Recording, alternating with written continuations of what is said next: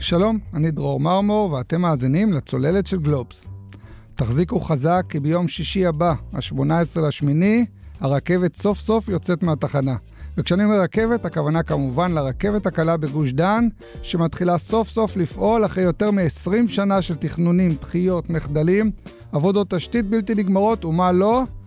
ותכף נדבר כמובן על כל אלה, ואני אוסיף גם אה, בעזרת השם גדול, כי אנחנו כבר אה, רבועים ושבעים הבטחות שונות ומשונות לאורך כל כך הרבה שנים, אז בואו נחזיק אצבעות שאכן הרכבת תצא לדרך במועד שכרגע מצביעים עליו. ובכל מקרה גם, נזכיר גם את זה שכשאנחנו אומרים שהרכבת יוצאת מהתחנה, הכוונה היא בינתיים רק לקו אחד מתוך שלושה שירוצו בגוש דן, הקו האדום שנועד לחבר בין פתח תקווה, בני ברק, רמת גן, תל אביב ובת ים. אין ספק, זו בשורה גדולה ומרגשת. וגם יקרה, פרויקט התשתיות היקר ביותר בתולדות המדינה, שעלותו קרוב ל-19 מיליארד שקל. אז היום נדבר לא רק על הרגע הזה, אלא ננסה לחבר בין העבר, ההיסטוריה של הרכבת הקלה בגוש דן, גם לעתיד. איך פרויקט הרכבת ישפיע על החיים שלנו, עד כמה הוא צפוי להקל על הכאוס התחבורתי, ומה הקשר לפרויקט הגדול באמת שעומד באופק. כל כך מדובר פרויקט המטרו. ועל כל אלה נדבר כמובן עם כתב התחבורה של גלובס, אסף זגריזק. אהלן אסף. אהלן. אז מה סוף סוף זה קורה? הרכבת הקלה מתחילה לפעול. במשך שנים אתה מסקר את הפרויקט האדיר הזה. לא מעט uh, אכזבות ולא מעט תקוות, והנה זה קורה, כמה אתה מתרגש? האמת שמתרגש, כאילו, אנחנו נדבר הרבה בפרק הזה על המחדלים שליוו את ההקמה, על הדחיות, על העיכובים, אבל בסוף בסוף מדובר באמת באירוע היסטורי, אה, גם מבחינה תחבורתית, אבל גם מבחינה עירונית, והיא באמת בשורה גדולה למטרופולין הזה, שהוא מהעמוסים ביותר בגוש דן מבחינה אה, תחבורתית, וגם אה, בשורה נדל"נית. הפרויקט הזה יצליח לקרב אנשים להזדמנויות שונות. אגב, אני גם אעיר, אולי הוא גם יעשה את הסוויץ' לאנשים שלא יקרה שום דבר אם ישאירו את האוטו בבית, או בכלל יוותרו על אוטו, ויעלו על תחבורה ציבורית. כי היום כשאתה אומר לאנשים אוטובוסים, אז בכלל הם נבהלים, רכבת כבדה, נדבר גם עליה, לטוב ולרע. רכבת קלה זה מה שאנחנו מכירים, כולנו נסענו לאירופה ונסענו בה, אז סוף סוף זה קורה גם אצלנו. נכון, וגם זה ייתן לאנשים אה, אורך אה, נשימה, כי אנחנו רגילים לחיות בתוך אתר אה, עבודות אחד גדול, ועד עכשיו בעצם עוד לא נהנינו מהתועלות אה, של העבודות הבלתי נגמרות האלו. סוף סוף אנשים יראו אה, למה בעצם אנחנו מחכים כל כך הרבה זמן, וששווה לשרוד את העבודות כדי לחיות במקום שהוא קצת יותר מתקדם. אז יהיה לנו עוד הרבה שנים של עבודות, אבל נדבר על זה בהמשך. בואו נתחיל מהפרטים הטכניים לגבי הנסיעה. קודם כל, כמה זה יעלה, בטח מעניין אנשים, כמה זמן ייקח לעבור מקצה אחד של הקו לקצה השני, מפתח תקווה ועד בת ים, או להפך, אני מפתח תקווה, אז תראה איך אני... זה ברור לי מובן מאליו שזה כיוון הנסיעה, ושאלה כמובן שמאוד מטרידה אנשים באופן טבעי, האם תהיה קליטה סלולרית, או שאני תקוע בתוך הרכבת הזאת בלי שאני יכול להתכתב עם אשתי והילדים, והאם יש סיכוי שתיסע בשבת? כן, אז בואו נתחיל באמת מההתחלה. אה, הנסיעה תעלה חמישה וחצי שקלים, כמו נסיעת אוטובוס, כשאחרי שנה מחיר הכרטיס הבודד יעלה לשמונה שקלים, זה בעצם אה, חלק מהרפורמה בתעריפים שקידמה שרת התחבורה מירי רגב והניסיון למנוע את העלאת התעריפים אה, בכלל בתחבורה הציבורית. אז זה מה שהיה צריך לשלם עליו כדי לקחת משם את הכסף שנועד לממן את ה... לא לכולם אגב, נכון? זה יעלה בעוד שנה. אז לכולם זה יעלה בעוד שנה במחיר הכרטיס הבודד, אבל מה שאתה מכוון אליו זה בעצם הרפורמה בתעריפים שיזמה שרת התחבורה מירי רגב, שהיא תחול רק על כרטיסים חודשיים, כאילו על חופשי חודשי. כששם יש הנחה לערים שנמצאים במדד סוציו-אקונומי 1 עד 5, ואז בעצם בבת ים ובבני ברק, כשיקנו חופשי חודשי, ישלמו את מחצית המחיר שישלמו בתל אביב ובפתח תקווה, שנמצאות גם הן אה, לאורך הקו. אוקיי, okay, אז לא ניכנס פה לסוגיה כמה זה נכון וכמה זה מוצדק. גם נזכיר שאתה אומר שרק בעוד שנה המחיר עולה. שנה במונחים של ממשלה, לך תדע מה יקרה בעוד שנה ואיזה לחצים פוליטיים ופופוליסטיים יועז. אז עוד חזון למועד, כמה זמן זה ייקח? כן, אז באמת מקצה לקצה, אם אתה תרצה למשל להגיע מפתח תקווה לבת ים, אז ייקח לך שעה ועשרים עם הפתיחה. לא מעט. זה לא מעט זמן. בוא נזכיר, אה, כל הקו הזה הוא 24 קילומטר. נכון. אני עכשיו חושב בראש, יש לי חברים שרצים יותר מהר ב-24 קילומטר משעה ו-20. כן, יכול להיות שכשהתחילו אה, ראשוני המתיישבים אה, בגוש דן בתקופה הציונית והם עשו את הדרך הזאת עם כרכרה וסוס, זה כנראה לקח זמנים דומים לאלו, אבל באמת, אם נשים רגע... שיואל משה סלומון כן, רכב מנמל יפו לפתח תקווה, לקח נכון. לא פחות. אבל אם באמת נשים רגע את ה, את הציניות בצד, אז שעה ועשרים הפרויקט אה, אה, ייפתח אה, בלוחות הזמנים האלו, וצריך להגיד אה, שאולי למעט אה, דרור מרמור, אה, מרבית הנוסעים לא יבצעו את הנסיעה לאורך כל התוואי. לך זה יעזור מאוד להגיע לראשון לציון, אבל אה, רוב הנוסעים לא יעשו את זה, באמת עיקר הביקושים יהיו בחלק התת-קרקעי של הרכבת, שהוא הולך להיות מהיר ומדהים. מאיפה עד איפה התת-קרקעי? אז התת-קרקעי מגיע מהפורטל הזה הגדול, שרואים אותו בפתח תקווה, שבו הרכבת בעצם נכנסת מתחת לאדמה ועד לתחנת אליפלת בדרום תל אביב. כל המקטע הזה ייקח 25 דקות נסיעה, אה, שגם שם יהיו כנראה שינויים בהתחלה, עד שהרכבת אה, תצליח להתאים את עצמה אה, לתוכניות. אבל 25 דקות לכל המקטע הזה, מדובר באמת בזמנים מאוד מאוד מהירים, בטח ביחס למה שאנחנו רגילים אליהם היום בגוש דן. למשל, אם uh, עולה אדם ב- על רכבת בפארק המסילה בתל אביב, בדרום תל אביב, שם תהיה תחנת אה, אליפלת, ליד גן צ'ארלס קלור, ורוצה להגיע לתחנת סבידור מרכז כדי לקחת רכבת, הנסיעה תיקח לו 10 דקות. אז מדובר באמת uh, בזמנים uh, מאוד מאוד קצרים. לעומת זאת, אם תרצה לנסוע בבת ים, ששם הרכבת היא מעל הקרקע, אז הנסיעה תהיה איטית ומייגעת. לרכבת יש העדפה של 70 אחוזים ברמזורים, ככה מתכננים בעצם רכבות קלות. כלומר, אבל... בוא נתעכב רגע על זה. זה כן. אומר שהרכבת שאנחנו רגילים שנוסעת על מסילות משלה, רכבת קלה זה לא ככה. היא פוגשת רמזורים ולא בטוח שיש לה עדיפות. נכון, אז יש לה באמת עדיפות uh, בשיעור של 70 אחוזים.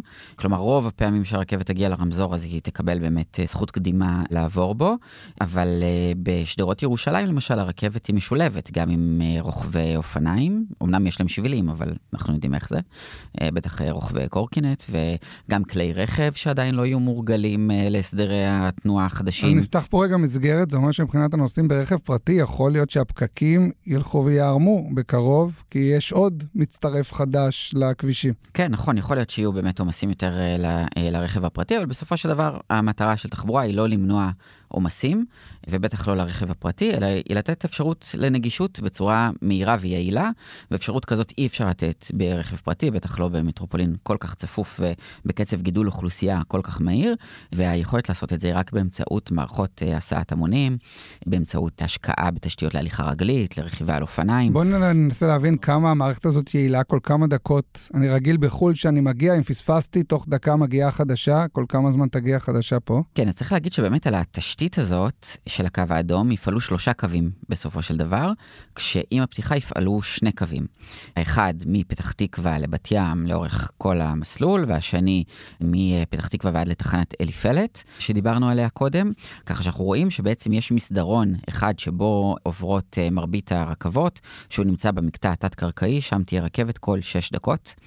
התוכנית אה, המקורית דיברה על רכבת כל שלוש דקות, אז מדובר בקיצוץ אה, די משמעותי, אבל התוכנית זה שתוך שנה אה, ובשלוש פעימות יצליחו באמת להגיע לרכבת אחת בתוך שלוש דקות, נראה אם הם יצליחו לעמוד אוקיי, ונגיד שכנענו עכשיו את אלפי המאזינים שלנו שכדאי לנסוע ברכבת, כל האלפים האלה באים בשבע בבוקר. לז'בוטינסקי בפתח תקווה, הם מצליחים לעלות על הרכבת הזאת? כלומר, זו רכבת תחתית כמו שאנחנו מדמיינים? לא, זאת לא רכבת תחתית, וזה בעצם המלכוד שלנו כאן. אה, מדובר על ייצור למרות כליים. למרות שהיא נוסעת מתחת לאדמה, נכון, זאת אומרת, היא לא רכבת תחתית. נכון, היא נוסעת מתחת לאדמה, ואז אנחנו אוהבים אה, להזכיר את אה, גולדה, שהבטיחה רכבת תת-קרקעית וכזה. אנחנו עוד לא שם, יש את פרויקט המטרו, אולי עוד נדבר עליו בהמשך, שהוא באמת ייתן את המענה הזה של רכבת שלמה שנוסעת מתחת לאדמה, אבל כרגע מה שאנחנו מדברים עליו זאת רכבת קלה. שבגלל התנגדות אה, של עיריית תל אביב בזמנו, שהרכבת הזאת תפריע לכלי הרכב אה, מעל הקרקע, אז הורידו אותה אה, במקטע מסוים מתחת לקרקע. שם היא באמת תיסע יותר מהר, זה אולי היתרון, אבל החיסרון הוא שמדובר בהשקעה תשתיתית שדומה לפרויקט של מטרו, אבל השירות שמקבלים הוא שירות של רכבת קלה. אז אם מפה אנחנו חוזרים בחזרה לשאלה העיר, שלך... גם העיר אולי קצת מפסידה, לא? שבסוף אם אני חייב לגמרי. לחפור מתחת לאדמה, אני לא יכול לעשות יותר מדי תחנות, זה הון תועפות. נכון, וגם חוויית המשתמש היא שונה, כי זה לא שאתה פשוט אה, הולך ברחוב ו, ותוך כדי ההליכה ממש עולה על הרכבת. אתה צריך לרדת לעומק האדמה, לתקף שם, תהיה אבטחה מן הסתם בכניסה לתחנות האלו, בוודאי שזה מקשה אה, על השימוש, אבל אה, אם כולם מגיעים בשעה 7 בבוקר אה, לז'בוטינסקי, אז הם בסופו של דבר נכנסים לתוך רכבת קלה, שהיא מדובר בשני קרונות שיכולים להכיל 440 בני אדם, אז, אז לא יהיה מקום לכולם. כי אם אני אבוא כן. ועוד אה, אלף יבואו, אז זה הולך נכון. להיות שם בלאגן גדול. כן, סביר אגב- להניח שבאוגוסט אולי דווקא יהיה בסדר, כן, אבל אוגוסט נגמר מהר. בראשון בספטמבר צפוי באמת להיות אה, מאוד מאוד קשוח. אה, ברכבת הקלה מדברים על... איך זה יעבוד טכנית, אגב? הרי בישראל לא עולים 440 הראשונים שהגיעו והאחרים אומרים נחכה לבאה. כל האלף מנסים לעלות והדלתות לא יכולות להיסגר. נכון, אז באמת ההנחה זה שהביקושים יעמדו על משהו כמו 600 או 700 אה, נוסעים אה, לרכבת לעומת 440, שזאת הייתה הערכה המקורית כשתכננו את הקו האדום, שצריך להגיד שהתוכניות של הקו האדום אושרו בשנת 2002. אז העיכובים הרבים שנוצרו משפיעים גם על התחזית הזו של הביקושים. וזה גם יכול ללמד אולי על הערכה שעושים לכל מיני פרויקטים ושאומרים לזה יהיה ביקוש, לזה לא יהיה ביקוש. בסוף יש ביקוש להכל, צריך פשוט לשפוך כסף ולהשקיע בתשתיות עד כמה כל הסיפור הזה אוטומטי? דלתות ייסגרו עלינו? אז הדלתות לא ייסגרו, אה, יהיו סדרנים ונקווה שהם יצליחו להשתלט על האירוע הזה. בתת הקרקע אז הרכבת באמת היא יותר אה, אוטומטית, אוטונומית. אה, לא צריך נהג בתת הקרקע. נכון, כאילו יישב שם נהג, אבל... לא, אז אני שואל את זה בשביל השאלה הבאה, למרות שיש כן. לי כיפה על הראש, אז למה לעזאזל זה לא ייסע בשבת? או אתה אה, בעצם, אני שואל שאלה שאני יודע את התשובה, אבל אה, אני רוצה נו, נו, לשמוע את זה? ממך על פוליטיקה נו, בסוף. ברור. כן, ממש פוליטיקה וגם... אה, אבל היו ניסיונות, כי אני חושב על זה, אם זה אוטומטי לגמרי, אז כמו שבבניין שגרתי, אתה יודע, הייתה מעלית שהעלתה אותי מקומה 0 לקומה 7, כי היא מעלית שבת, מה ההבדל הגדול? כן, אז היא לא אוטומטית אה, לחלוטין, אבל בכל זאת, אה, בזמנו רון חולדאי ניסה אה, להציע שהרכבת אה, תפעל בשבת, והיה לו על זה אז עימות עם שר התחבורה ישראל כץ, ובסופו של דבר המכרז שפורסם קבע שהרכבת לא פועלת בשבת, אז כדי לשנות את ההחלטה צריך גם לשנות את אה, תנאי המכרז, צריך להעביר החל... אולי החלטת ממשלה. ואני אה, אזכיר כדי לשנות רגע? שזה לא רק יום אחד בשבוע שהיא לא תיסע, אלא זה יגרום ללא מעט אנשים להגיד אז אנחנו צריכים אוטו, אין מה לעשות, כי אנחנו רוצים לנסוע בשבת להורים.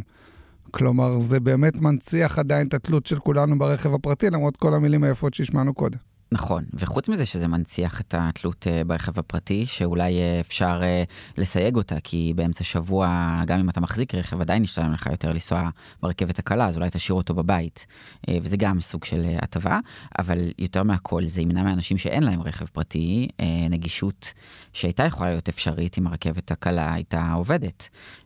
למה שתושב פתח תקווה שלא מחזיק ברכב פרטי לא יוכל להגיע לים בשבת באמצעות הרכבת הקלה, או אולי לבתי חולים? זה עדיין על השולחן? אתה זה חושב לא על שיש השולחן. קונסטלציה... לא, זה ממש לא על השולחן, בטח לא בממשלה הנוכחית, בטח לא תחת אה, שרת התחבורה הנוכחית. אה, היא גם הצהירה עוד לפני שהיא נכנסה לתפקיד שהרכבת לא תפעל בשבת. רגע לפני הבחירות, אה, שרת התחבורה הקודמת, מרב מיכאלי, אמרה שהיא הנחתה את נטע לבדוק מה ההשלכות של הפעלה בשבת, אבל ברור שזה... כן, רגע לפני בחירות כן, זה כלום. ושום דבר, זה עולה הרבה כסף, אה, זה, וצריך לקבל החלטה כזאת, צריך לשנות את תנאי ההפעלה מול המפעיל, כל הדברים האלו כמובן לא נעשו, וגם אי אפשר לצפות מחברת נטע שתעשה את זה על דעת עצמה, מבלי שיש גיבוי ממשלתי אה, לנושא הזה, אה, וברור שזה לא על הפרק. בכלל, הנושא של אה, הפעלת תחבורה ציבורית בשבת, נושא כאוב מאוד, הוא לא על הפרק בכלל. למרות. שבינתיים, בדיוק, הרשויות המקומיות יש לי ישראבלוף לוואקום. שהן עושות את זה, אז נכון. כאילו, אז יכול להיות שכן באיזשהו שלב מישהו יתעורר ויגיד, אז לפחות שזה... לא, כרגע זה. מסובסד, כי אסור לגבות כסף, אז במקום הישראבלוף הזה אולי כן בסוף יהיה משהו, לא? טוב, זה באמת כבר לא במחוזות שלנו, ובטח לא כן, ב- וגם- בעידן הקרוב. נכון, וגם יש פה איזשהו פספוס, כי מבחינת הסטטוס קוו, הרי ברגע שהרכבת הקלה בגוש דן נפתחת והיא לא פועלת בשבת, אז גם הקווים הבאים יגידו, טוב, הסטטוס קוו הוא שהרכבת לא פועלת בשבת, אז גם אותם לא נפתח בשבת. ומה יהיה עם פרויקט המטרו? כשהמטרו יתחיל לפעול, אז ישבו אותו גם לרכבות הקלות ויגידו, רגע, הסטטוס קוו שאנחנו היינו, אה, כל הזמן עקבנו אחריו, מנע את הפעלת הרכבת הקלה בשבת, ולכן גם ראוי שהמטרו לא יפעל. אז מדובר בכדור שלג כזה שמתגלגל. אגב, מאז קום המדינה כן, כנראה.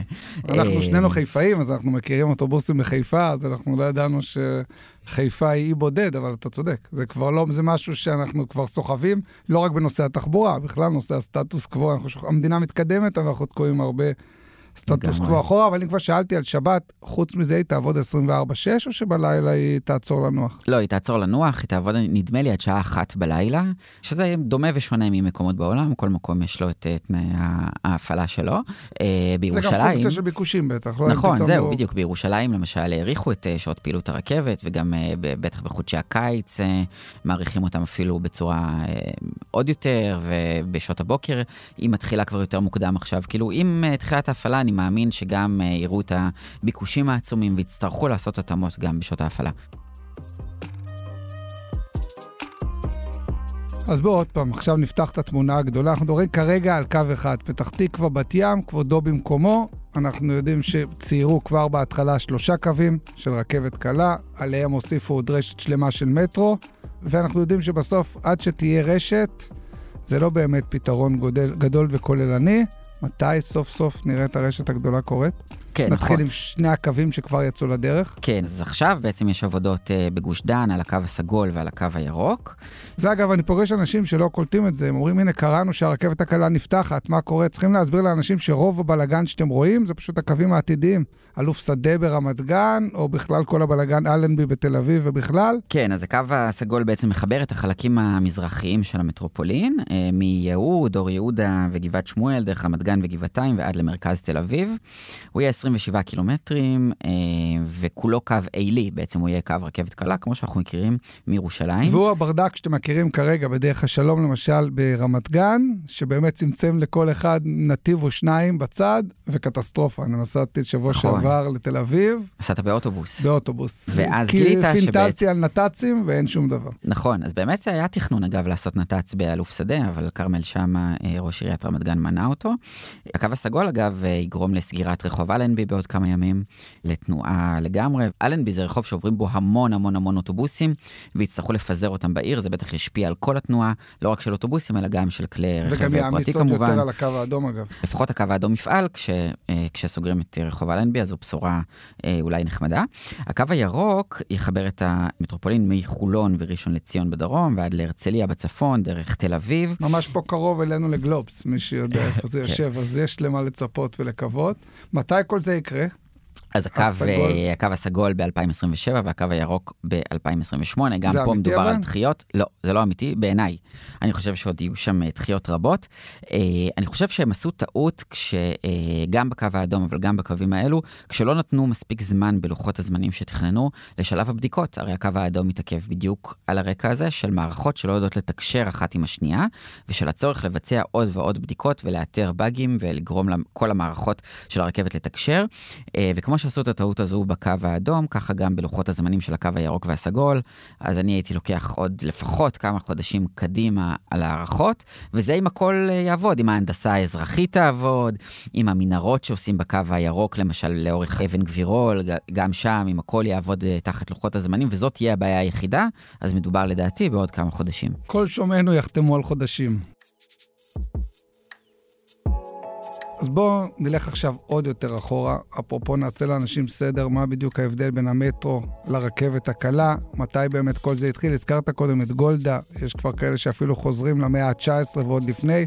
הרי זה לא המצאה חדשה. וכל מי שגר בגוש דן הצפוף שואל את עצמו איך לעזאזל זה עוד לא קרה עד עכשיו. קודם הזכרתי ששנינו חיפאים, בשנות ה-50 טמינו מתחת לאדמה את המעלית המצחיקה הזאת שקוראים לה כרמלית. הטכנולוגיה קיימת, למה חיכינו עד עכשיו? למה הקווים האלה, כמו שאמרנו קודם, הם מודולריים כל כך ועד שנראה את הסגול ואת הירוק ייקח זמן? ולמה עוד אין פה מטרו? כן, אז באמת פרויקטי תשתית זה דבר שמהרגע שמתחילים לעבוד, ואנחנו זוכרים את אה, פיצוץ אה, גשר מעריב עם ישראל כץ, אה, ועד היום זה לוקח זמן. אחת, פיצוץ!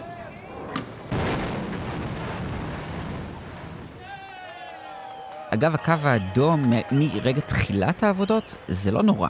כאילו, שמונה שנים, משהו כזה. כי הייתה שם פארסה, נזכיר, כן. בהתחלה חשבו שיזם פרטי יעשה את זה, מי שזוכר לב לבייב וקבוצה סינית ואגד זכו, ואז לא היה להם את המימון, כי היה משבר גדול, לקחו להם, חשבו, אנחנו נעשה את זה לבד. היה משבר גדול, אגב, זה לעשות להם קצת הנחה. יכול להיות שהייתה שם הצעה תכססנית במכרז, וזה מה שגרם להם לא להצליח לגייס את הכסף שהם היו צריכים להביא, אה, אבל המדינה לא הסכימה להושיט להם יד, ואז אה, בסופו של דבר אה, הלאימו את הפרויקט ונתנו אותו לחברת נטע שלא היה לה שום ניסיון בביצוע של פרויקטי תשתית, היא הייתה אמורה להיות אה, חברת אה, ניהול כזאת, שהיא מעל אה, זכיינים שמבצעים את זה, ומאז התבחבשו עד לשנת 2015, שאז התחילו העבודות. אם סופרים את זה מרגע תחילת העבודות, זה לא נורא. הבעיה שאי אפשר לספור את זה מרגע תחילת העבודות, אנחנו סופרים את זה אה, יום-יום כשאנחנו מתנהלים אה, בכבישים, וזה גם מה שצפוי אה, מהקו הירוק והסגול, שגם עליהם דיברו.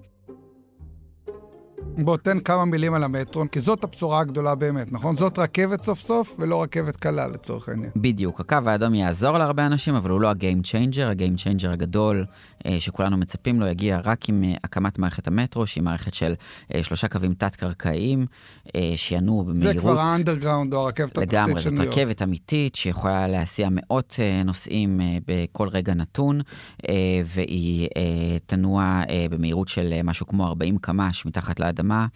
אה, לאורך של 150 קילומטרים, מתחת ל-24 רשויות מקומיות, יקומו יותר מ-100 תחנות לאורך התוואי, מדובר על... במאה השנים הקרובות, שזה בעתיד נראה לילה. נכון, אז uh, החלק הראשון של המערכת, שהיא לא, לא תיפתח כמו קווים, אלא היא תתפתח כמו רשת של קורי עכביש שהולכת ומתפתחת. אז החלק הראשון של המערכת אה, אה, אמורה להיפתח בשנת אה, 2034, והחלק השני בשנת 2037. מדובר בלוחות זמנים שאפתניים, שלא נאמר יומרניים. ואני לא מכיר בן אדם אחד שלא סקפטי אתה יודע, האופטימיים אומרים זה יקרה מתישהו, הפסימים אומרים זה לא יקרה בכלל, ואני לא צריך ללכת רחוק. אני גר בפתח תקווה יחסית, מרחק הליכה מאוד קצר מתחנת מטרו עתידית. אני היחיד בשכונה שאומר לאנשים, תשמעו, זה יקרה יום אחד, וצוחקים עליי. אגב, מדינת ישראל אפילו, ברוב כסילותה, תסלח לי שאני אומר, שימו שם לפחות, תנו לאנשים לצפות, שימו שלט, שימו מודעה. היו לפני שנתיים-שלוש, היה שלט של התנגדויות שאף אחד לא יודע לקרוא אותו, וזהו. שמו שם דשא, ורק, אתה יודע, יודעי חן. מבינים שאולי יום אחד תצא שם רכבת. כן, למרות שאתה יודע, אני לא בטוח שזה יעזור, אם ישימו שלט אז יצחקו ויגידו, אה, הנה, שמו פה שלט כבר לפני שנתיים ועוד אין אף טרקטור בזה, זה לא יקרה אף פעם. אגב, אבל אז יגיע לחץ מהשטח, כי אם נכון. בן אדם כבר יפתח שם חנות או יקים עסק בגלל שהוא יודע שיום אחד תהיה שם רכבת, אז לפחות לא נשמע רק את המתנגדים, שלדעתי הם אחד למאה, אבל אותם אנחנו שומעים הכי חזק, כי הם בטוחים שמחר תעבור שם רכבת מתחת לבית שלהם, יעלו חולדות וירעידו להם את כל הבית. אז זה אחלה אה, הצעה למאזין רפי אלמליח, אה, ונקווה שבאמת, אה, שבאמת ראש יעשו. ראש מנהל התכנון. כן, נקווה שבאמת, שבאמת יעשו את זה וינגישו באופן כללי את המידע בצורה יותר טובה לציבור. אז אתה אומר, אבל המטרו 2034, זה, אתה יודע, זה באופק. קשה, קשה לי להגיד שזה ריאלי, אבל אני כן יכול להגיד שלפחות נעשים מאמצים, מנסים להעביר את חוק המטרו, שהוא בעצם יאפשר לפרויקט הזה לגבור על כל פרויקט אחר שקיים, על כל צורך אחר שקיים, ובעצם להכווין את כל גופי התשתית הרבים. רבים שקיימים ולא תמיד יודעים לדבר אחד עם השני, והרשויות המקומיות שמערימות קשיים, אה, וההתנגדויות הרבות שצצות, בעצם להכווין את כולם, לכנס את כולם מתוך לוחות זמנים צפופים מאוד, ולתת למטרו עדיפות על כל דבר אחר שנעשה במדינה מבחינה תשתיתית. כמה זה יעלה לנו כל הדבר היפה הזה? אז זה אמור לעלות 150 אה, מיליארד שקלים, שאנחנו רואים התנפחות משמעותית בתקציבים בכל פרויקטי התשתית מרגע התכנון ועד לביצוע.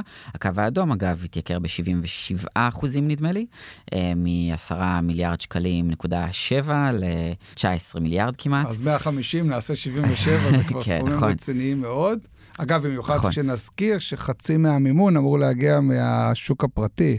ומהרשויות המקומיות, נכון. שזה לא פשוט. כלומר, היטל השבחה מאוד גבוה, ואנחנו כבר שומעים, שומעים את היזמים אה, מרימים דגלים ומרימים זעקות, לא יהיה פשוט. נכון, יכול להיות גם שהמדינה תצטרך להכניס את היד לכיס ולממן גם את החצי הנוסף, ובמשך הזמן לקזז... בתקופה, אגב, שהרבה יותר קשה לה להכניס יד לכיס, כי נכון. היא מוצאת שם הרבה פחות כסף. טוב, מי יודע מתי יתחילו לחפור, אולי עד אז כבר הכל ייפתר ו... ובכל מקרה, המטרו זה, כמו שאמרת, זה ה game changer, וזה קונצנזוס, וגוש דן, אנחנו רואים שהוא כל כך צפוף. ובכל זאת אתה אומר, מנסים להעביר את חוק המטרו, וכבר זוכרים לפני שנה שהכנסת ניסתה להעביר אותו. למה זה כל כך קשה? עם כל כך, אתה יודע, עם ההסכמה כל כך רחבה. קודם כל, יכול להיות שיש אה, הרבה מאוד לוביסטים אה, שמעורבים. החוק הזה לוקח אה, כוח מהרבה מאוד אנשים, מהרבה מאוד גופים חזקים היום. הוא לוקח כוח מחברת חשמל ומרמ"י, והוא לוקח כוח מהרשויות המקומיות ו, ומיזמים. כי כמו שאמרנו קודם, מבינים שכדי להריץ פרויקט כזה גדול צריך ומורכב, צריך לעשות צעדים דרקוניים. צריך מישהו שדורס את נכון, הגופים האלה. נכון, זה באמת חוק מאוד מאוד דרקוני, שאגב, גם יכול להיות שיש בו באמת קושי משפטי, שאולי מנסה... מנסים להתמודד, אה, להתמודד גם איתו. אבל כדי להניע פרויקט כזה, באמת, המחשבה היא שדרושים צעדים קצת יותר דרקוניים, בגבולות האפשר וה, והמותר כמובן, כדי להניע את הפרויקט הזה. אה, וגם יש פה הרבה מאוד אה, פוליטיקה.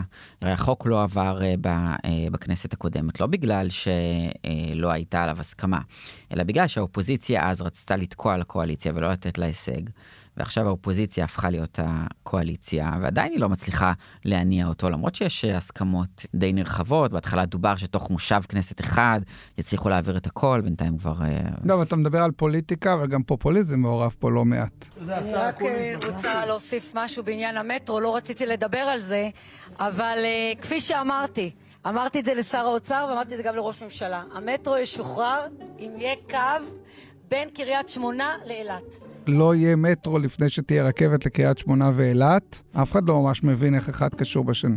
זה יעזור לתושבי הפריפריה, המטרו, לא פחות משזה יעזור לתושבי גוש דן. אם כבר התל אביבים יכולים היום לנסוע באופניים ובקורקינט לעבודה, זה דווקא יעזור לאלה שמגיעים מהטבעות האחרות. נכון, וגם להגיד פריפריה מול תל אביב, כשהמטרו יעבור בסוף בלוד וברמלה וייתן לאנשים הזדמנות אמיתית להגיע להזדמנויות שונות, להגיע ליותר מקומות עבודה, להגיע ליותר מקומות, מוקדי פנאי בצורה מהירה ויעילה, ישנה את איך שהערים האלו נראות, יאפשר פיתוח משמעותי. אז להגיד שזה טוב רק לתל אביב זה כמובן או בורות או רשעות. כמו שאתה אומר, אנשים שיגיעו לגוש גוש דן, שהוא הלב הכלכלי הפועם של מדינת ישראל, ש-50% מהעסקים נמצאים בו, שהוא אחראי לצמיחה המשקית שלנו. זאת משימה שהיא לאומית, זאת לא משימה שהיא תל אביבית.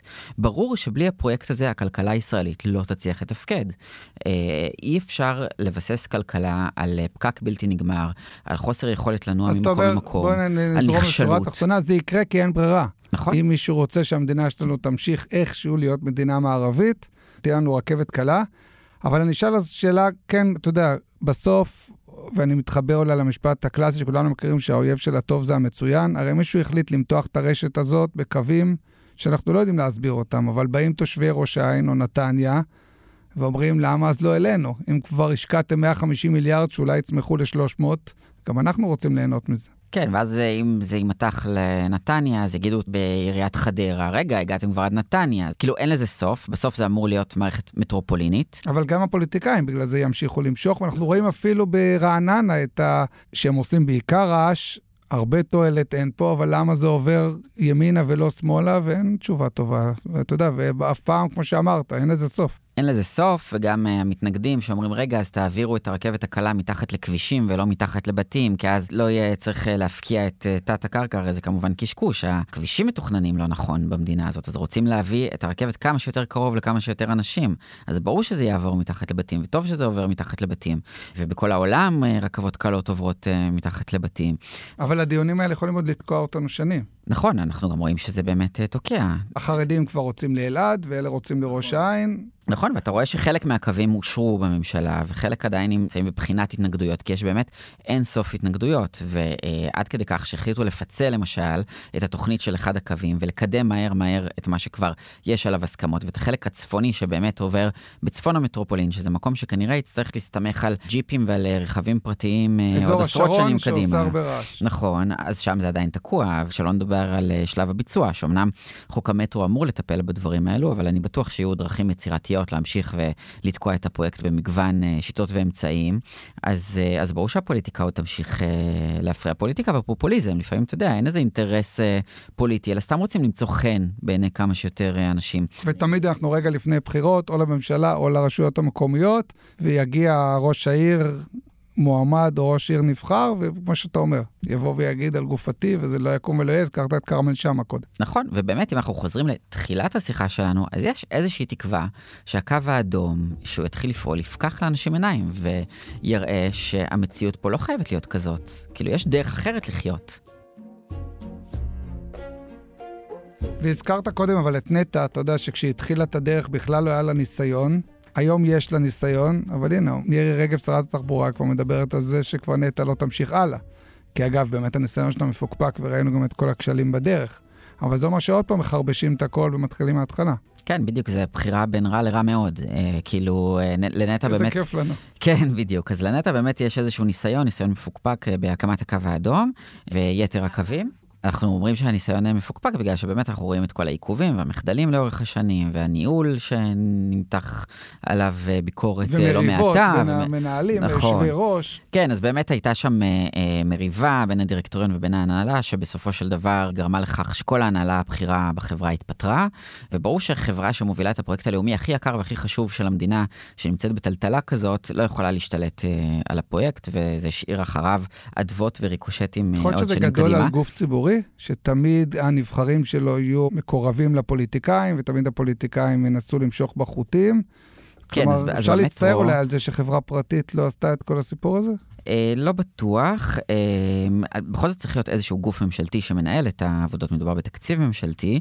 אה, במטרו ניסו קצת לפתור את זה באמצעות הקמת רשות המטרו, שהיא אמורה להיות איזה מין גוף ביניים כזה בין הממשלה ובין החברה המבצעת, ובעצם לנתק קצת את, ה, את הפוליטיקה, ספק אם יצליחו בזה, אבל בכל אופן, זה הניסיון של נטע, היא פותחת עכשיו קו, היא תפתח את הקווים האחרים, ולכן חשבו במשרדי הממשלה, שטבעי שהיא גם תמשיך לנהל את פרויקט המטרו.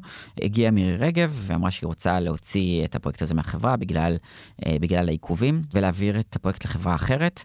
מדובר בחברת נתיבי ישראל, חברה ששולט בה מקורב שלה, איש ליכוד, שכמובן אה, שהחברה הזו תהנה מאוד אם הפרויקט הזה יגיע אליה, גם מבחינת בעלי התפקידים שצריך יהיה לאייש, וגם מבחינת התקציבים הרבים שייכנסו ובוא נזכיר עוד, לחברה. עוד בעיה מובנית בפרויקטים האלה, זה שלעולם לא תגזור את הסרט של הפרויקט שהכרזת עליו, אז עדיף לפנק מקורבים בטווח קצר, מאשר לתת למישהו אחר לגזור סרטים בטווח ארוך. אני אומר את זה, זה כביכול קלישאה, אבל אנחנו רואים את זה יום-יום. נכון, רואים את זה שעה-שעה. כן. כרגע ההסכמות אה, שאולי יתגבשו זה שנתיבי ישראל תקבל רק חלק מתכולות הפרויקט, ובטח לא את כולו, ובכל מקרה, הניהול של הפרויקט עדיין נשאר בידי נטע, אבל עוד נראה המילה האחרונה עוד לא נאמרה. אז בוא, הזכרת שהקו האדום, היתרון הכי גדול שלו זה שקודם כל הוא ייתן לנו את התקווה שתהיה פה יום אחד רשת. גם לממשלה זה ייתן את האופק להבין כמה חשוב המטרו בגוש דן. אבל בואו נדבר כבר על תועלות מיידיות. מה זה יעשה לשוק העבודה, לשוק הנדל"ן, לשוק התחבורה. הזכרתי קודם, אתה יודע, פעם הייתי מתבייש בזה יותר, שאני תושב פתח תקווה, אבל היא ממש הופכת להיות שכונה של תל אביב. אז זה אמור להשפיע גם נדל"נית. כולנו רואים את זה אפילו כשאנחנו נוסעים בחו"ל, ואתה רוצה להזמין אה, חדר בדירה בווינה, ויכול להיות ששולחים אותך מרחק של 20 דקות נסיעה וזה עדיין נחשב וינה. אין שום סיבה שפתח תקווה כבר ב-Airbnb לא תהיה שכונה של תל אביב. טוב, לא יודע, אבל אולי נ- נקווה. הזכרת קודם, אם אני נכנס בתחנה האחרונה של פתח תקווה ונוסע כשהיא כולה תת-קרקעית, אתה יודע, זה הכל שאלה של עלות תועלת. אם אני משלם חצי על שכירות, אולי סוף סוף התל אביבים שצוחקים עליי כשאני אומר תזכרו דירה בפתח תקווה, באמת יבואו לשם. כן, נכון, למרות שעדיין כשאתה גר בפתח תקווה, בחלק מהשכונות, אתה צריך להניע את הרכב כדי להביא חלב אם הוא נגמר. אה, מה שבתל אביב אתה לא צריך לעשות, אז יש... אה, יהיו עדיין שינויים, אה, יכול להיות שזה יעזור אגב לגשר על, הפערים האלו, ולפתוח גם לאנשים את העיניים גם מחוץ לתל אביב לחיים עירוניים יותר, אבל זה בוודאי ישפיע גם על שוק התעסוקה, כי הרדיוס שבו אני מחפש מקום עבודה גדל. המרחק בקילומטרים הוא לא משמעותי כמו הזמן הנסיעה שאני מקדיש בהגעה לעבודה. ורואים במחקרים שזמן הנסיעה של אנשים הוא נוגע למשהו כמו גג שעה ל- לכיוון, אז השעה הזאת יכולה לאפשר לי הרבה יותר מקומות תעסוקה כשיש לי את הרכבת הקלה וכשהיא פועלת. ורואים כבר מגדלי ענק צצים בשנים האחרונות, בבני ברק ב-BBC, בפתח תקווה, עזריאלי מתחילה להקים שם פרויקט היום בפתח תקווה וחברת ביג. כלומר, היזמים בגדול מתחילים להבין את זה. אתה צודק שהשוק עוד לא, אבל גם אולי בגלל שאנחנו בתקופה עכשיו שההיצע עולה על הביקוש, ימים יגידו. נכון, וגם אה, בשוק הדיור אה, אפשר לראות את ההשפעות של הרכבת הקלה, לדעתי רובן כבר, אה, כבר נראו עד היום בעליית ערך הנדל"ן. אז באמת לא צריך ללכת רחוק, אפשר לראות בירושלים מה הרכבת הקלה עשתה לנדל"ן סביב התחנות, וזה מה שצפוי גם לקרות בגוש דן. בואו נשמע את דניאלה פז ארז, מנכ"לית ובעלים של חברת הייעוץ פז כלכלה והנדסה, מסבירה באילו אזורים אנחנו צפויים לראות את זה במיוחד. יש לצפות שפתיחת הקו האדום תהפוך אזורים כמו בת ים ופתח תקווה לאטרקטיביים בשל הנגישות למרכז תל אביב, ואנשים יהיו מוכנים להתרחק מהגרעין של תל אביב וסביבתה הקרובה, כי הנגישות תהיה נוחה יותר וזמן הנסיעה יתקצר בהרבה, מה שייצר אטרקטיביות גדולה יותר למגורים באזורים האלה ובהתאם לעליית מחירים שם. חבל שחיכינו כל כך הרבה זמן לפתיחת הקו האדום, אולם אין ספק שלא רק הנוסעים ייהנו ממנו, אלא גם בעלי הנכסים שיחוו עדנה בשווי הנדל"ן לאחר שנים של בנייה ושיפוצים.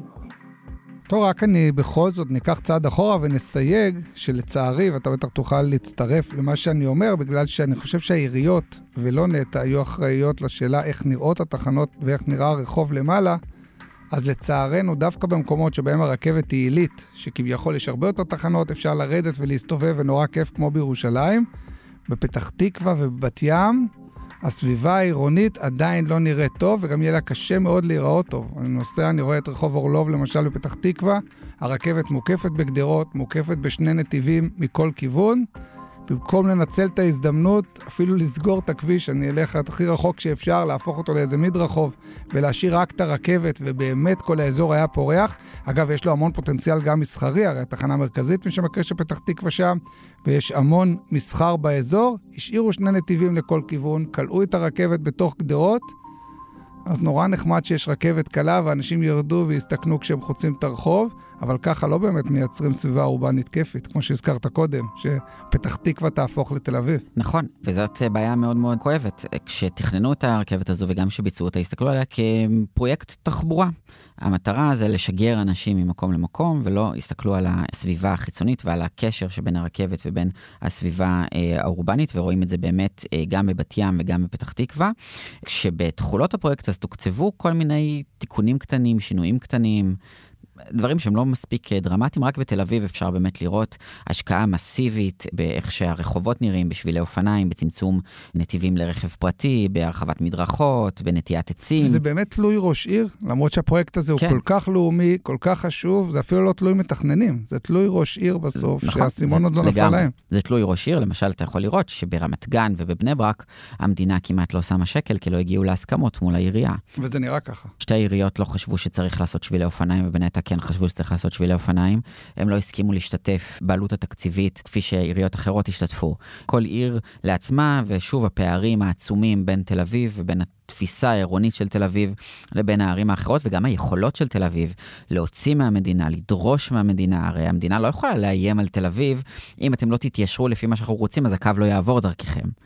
אז ברור שלתל אביב יש כלים אחרים לחלוטין, גם ברמת הניהול וגם ברמת החוזק. וגם נזכיר שכל הפתרונות האלה באמת כואבים לתושבים בטווח הקצר. כלומר, לקחת להם חניות, לקחת להם כבישים, צריך ראש עיר עם אופק. ואין פה הרבה כאלה. נכון, אין הרבה ראשי עיר עם אופק, ואני באמת מקווה שהרכבת הזו תוכל להאיר את הנושא הזה ולהראות, אוקיי, סבבה, אז לא, לא, לא לקחו לכם נתיבים וחניות כמו שלקחו בתל אביב, אבל תראו איזה הבדל הרכבת מביאה לתל אביב, לעומת מה שהיא תביא למקומות כמו בת ים, פתח תקווה, רמת גן ובני ברק.